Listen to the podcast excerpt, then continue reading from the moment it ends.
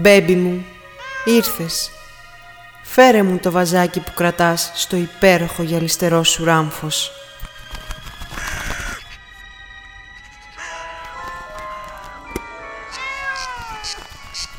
Γεια σου μικρή μου πηγολαμπίδα. Ήρθε η ώρα να καθοδηγήσεις με το φως σου έναν ανώτερο σκοπό. Ω, τι έγινε τώρα;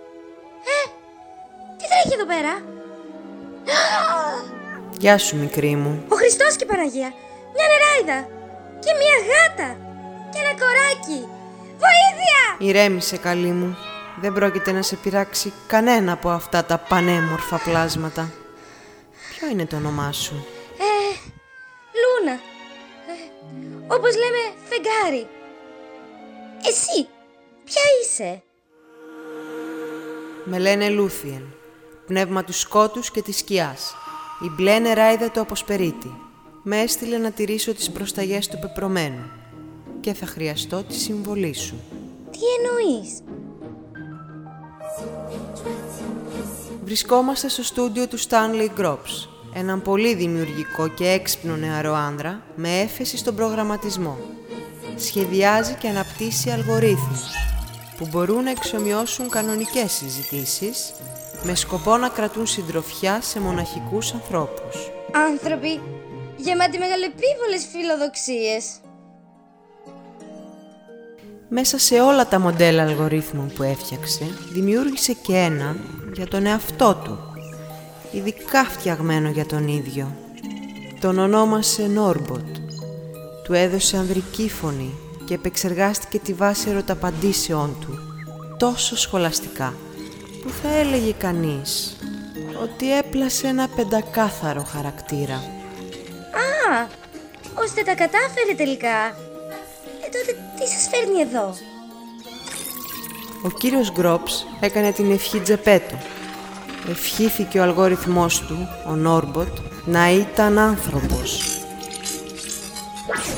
Ω, κοίτα να δεις. Ναι, και εγώ ανησυχώ με αυτού του είδους τις ευχές. Οι άνθρωποι θέλουν την εύκολη λύση. Ο καθένας θέλει ένα τέλεια πλασμένο χαρακτήρα που να κουμπώνει άψογα με το δικό του. Και αποφεύγει τις διαδικασίες τριβής που είναι εξαιρετικά σημαντικές και ωφέλιμες επίσης.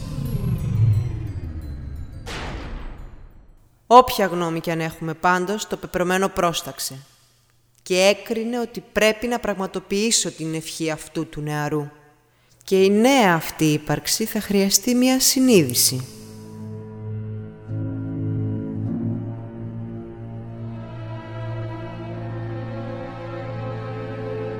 Τι είναι συνείδηση;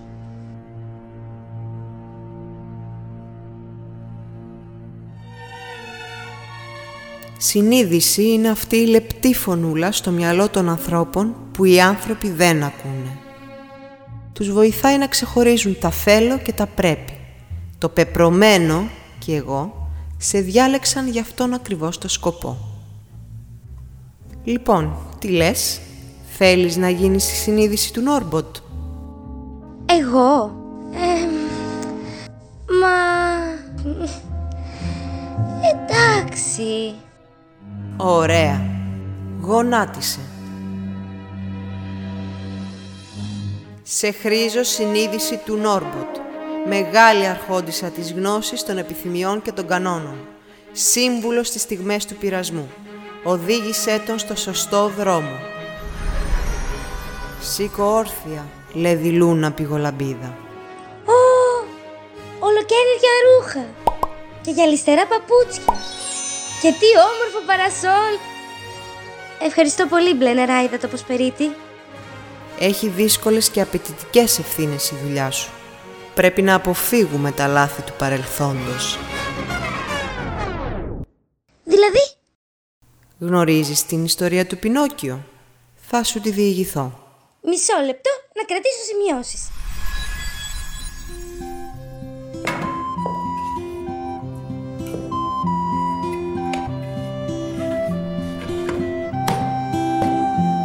Ένας ξυλουργός με το όνομα Αντώνιο βρήκε ένα κομμάτι ξύλου. Σχεδίαζε να το σκαλίσει και να το κάνει πόδι να στηρίξει το τραπέζι του. Με το που ξεκίνησε να το σκαλίζει, το ξύλο φώναξε και γέλασε. Τρομαγμένος, το χάρισε στο γείτονά του Τζεπέτο, έναν φτωχό μαριονετίστα, μήπως και καταφέρει να βγάλει λίγο ψωμί και κανένα ποτήρι κρασί. Τι παράξενη συμπεριφορά ξύλου είναι αυτή; Ο Τζεπέτος σκάλισε το ξύλο και έφτιαξε ένα γόρι, το οποίο το ονόμασε Πινόκιο. Με το που κατασκευάστηκε η μύτη του Πινόκιο, ξεκίνησε να μεγαλώνει. Και να μεγαλώνει, παράλληλα με την ανέδειά του. Α, ο Πινόκιο ήταν καπετάν φασαρίας δηλαδή. Όταν ο Τζεπέτο ολοκλήρωνε το έργο του, η μαριονέτα τον κλώτσισε και το έσκασε. Ενώ ο Πινόκιο έτρεχε στον δρόμο, ένας αστυνόμος τον έπιασε για να το σοφρονήσει.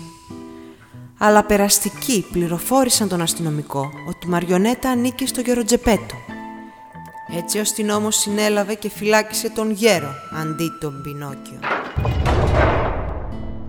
Μα γιατί την πλήρωσε ο Τζεπέτο, αφού Πινόκιο έκανε τις μαϊμουνιές. Αδικία! Αφού έμεινε μόνος το Πινόκιο, γύρισε στο σπίτι του Τζεπέτο για να φάει. Και εκεί συνάντησε έναν γρίλο που μιλούσε. Α, αυτό με αφορά. Σημειώνω.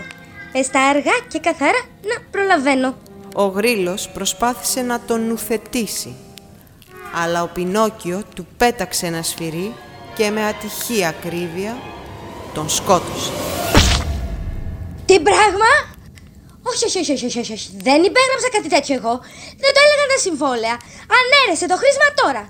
Παρετούμε! Ηρέμησε, καλή μου. Έχει και συνέχεια. Είμαι καταδικασμένη. Εν τέλει, ο Πινόκιο κοιμήθηκε δίπλα στη φωτιά και όταν ο Τζεπέτο γύρισε σπίτι, είδε τα πόδια του Πινόκιο να καίγονται. Ο Τζεπέτο του έφτιαξε καινούρια πόδια και ρούχα για να πάει στο σχολείο σαν πραγματικό αγόρι ενώ χρειάστηκε να πουλήσει το πανοφόρι του για να το αγοράσει αλφαβητάρα. Καημένε γρίλε, καημένε γρίλε. Καθοδόν για το σχολείο, ο Πινόκιο άκουσε ωραία μουσική που ερχόταν από ένα κουκλοθέατρο. Και έτσι πούλησε τα βιβλία του για να αγοράσει εισιτήριο για την παράσταση. Την ώρα της παράστασης, οι μαριονέτες του καλλιτέχνη τον αναγνώρισαν και του φώναξαν από μακριά. Ο μαριονετίστας εξοργίστηκε και απείλησε να τον χρησιμοποιήσει για προσάναμα στη φωτιά που θα έψινε το βραδινό του. Μαθαίνοντας όμως την φτώχεια του πατέρα του, κάπως συγκινήθηκε και του χάρισε έτσι πέντε χρυσά νομίσματα. 180 μοίρες τροφή χαρακτήρα. Μα τι δίπολο πια. Στην επιστροφή του προς το σπίτι, συνάντησε την Αλεπού και τον γάτο, οι οποίες σχεδίαζαν να κλέψουν τα νομίσματα του Πινόκιο. Έτσι, η Αλεπού παρίστανε την τυφλή και ο γάτος τον κουλό.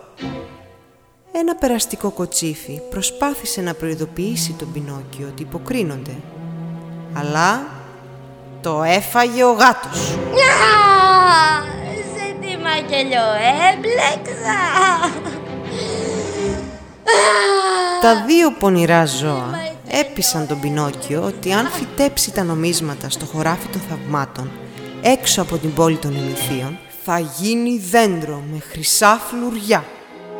Και ο Πινόκιο φυσικά δεν ήταν και το πρώτο μυαλό μάλλον. Ζώπα, γιατί το λες αυτό; Στο δρόμο που πήγαιναν σταμάτησαν στο πανδοχείο του κόκκινου αστακού, στο οποίο και έφαγαν με την ψυχή τους, εις βάρος του Πινόκιο και το έσκασαν, αφήνοντάς τον να πληρώσει με ένα από τα νομίσματά του. Ο Πινόκιο αποφάσισε να περπατήσει ως το χωράφι των θαυμάτων, αλλά το φάντασμα του γρίλου... Αχ, δεν ηρέμησε η ψυχή του. Έτσι θα καταντήσω κι εγώ. Σε στοιχειώ να περιφέρομαι και να φωτίζω τα σκοτάδια με τα αναμένα μου πισινά.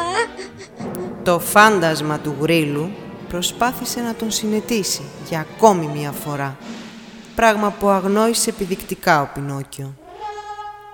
Αφού πέρασε από ένα δάσος, η Αλεπού και ο γάτος, μεταφιεσμένοι ως ληστές, έστησαν ενέδρα στον αφελή Πινόκιο για να του κλέψουν τα νομίσματα. Αυτός ταραγμένος τα έκρυψε κάτω από τη γλώσσα του. Τελικά οι ληστές τον έπιασαν και τον κρέμασαν σε μια βελανιδιά μέχρι να πάθει ασφυξία. Και κάπως έτσι τελείωσε η πρωτότυπη ιστορία και ζωή από ό,τι φαίνεται του Πινόκιο. Με δουλεύεις! Όλο αυτό το θρίλερ για το τίποτα! Μάτε όλα! Η ιστορία του Πινόκιο ήταν μια από τις σκοτεινές εκφάνσεις του πεπρωμένου. Χρησιμοποιείται ως παράδειγμα για όλους μας, καθότι η ανυπακοή δεν ανταμείβεται, αλλά την πληρώνει κανείς με μεγάλο κόστος. Και τα παιδιά που αγαπούν και υπακούν τους γονείς τους θα ανταμυφθούν. Στις επόμενες αντίστοιχες περιπτώσεις, πολλά έντομα συνειδήσεις σαν εσένα κατάφεραν και ολοκλήρωσαν επιτυχώς το έργο τους και το σκοπό τους. Δεν πειράζει που φοβάσαι. Θάρρος είναι να φοβάσαι, αλλά ωστόσο να προχωράς μπροστά. Και τώρα ήρθε η ώρα του Νόρμποτ. Μικρό αρχείο από κώδικα φτιαγμένο, ξύπνα. Το δώρο της ζωής σου ανήκει.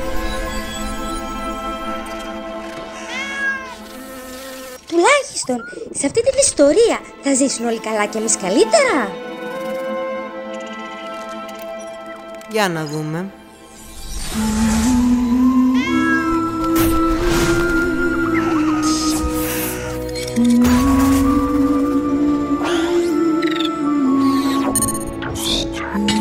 ακούστηκαν με σειρά εμφάνισης.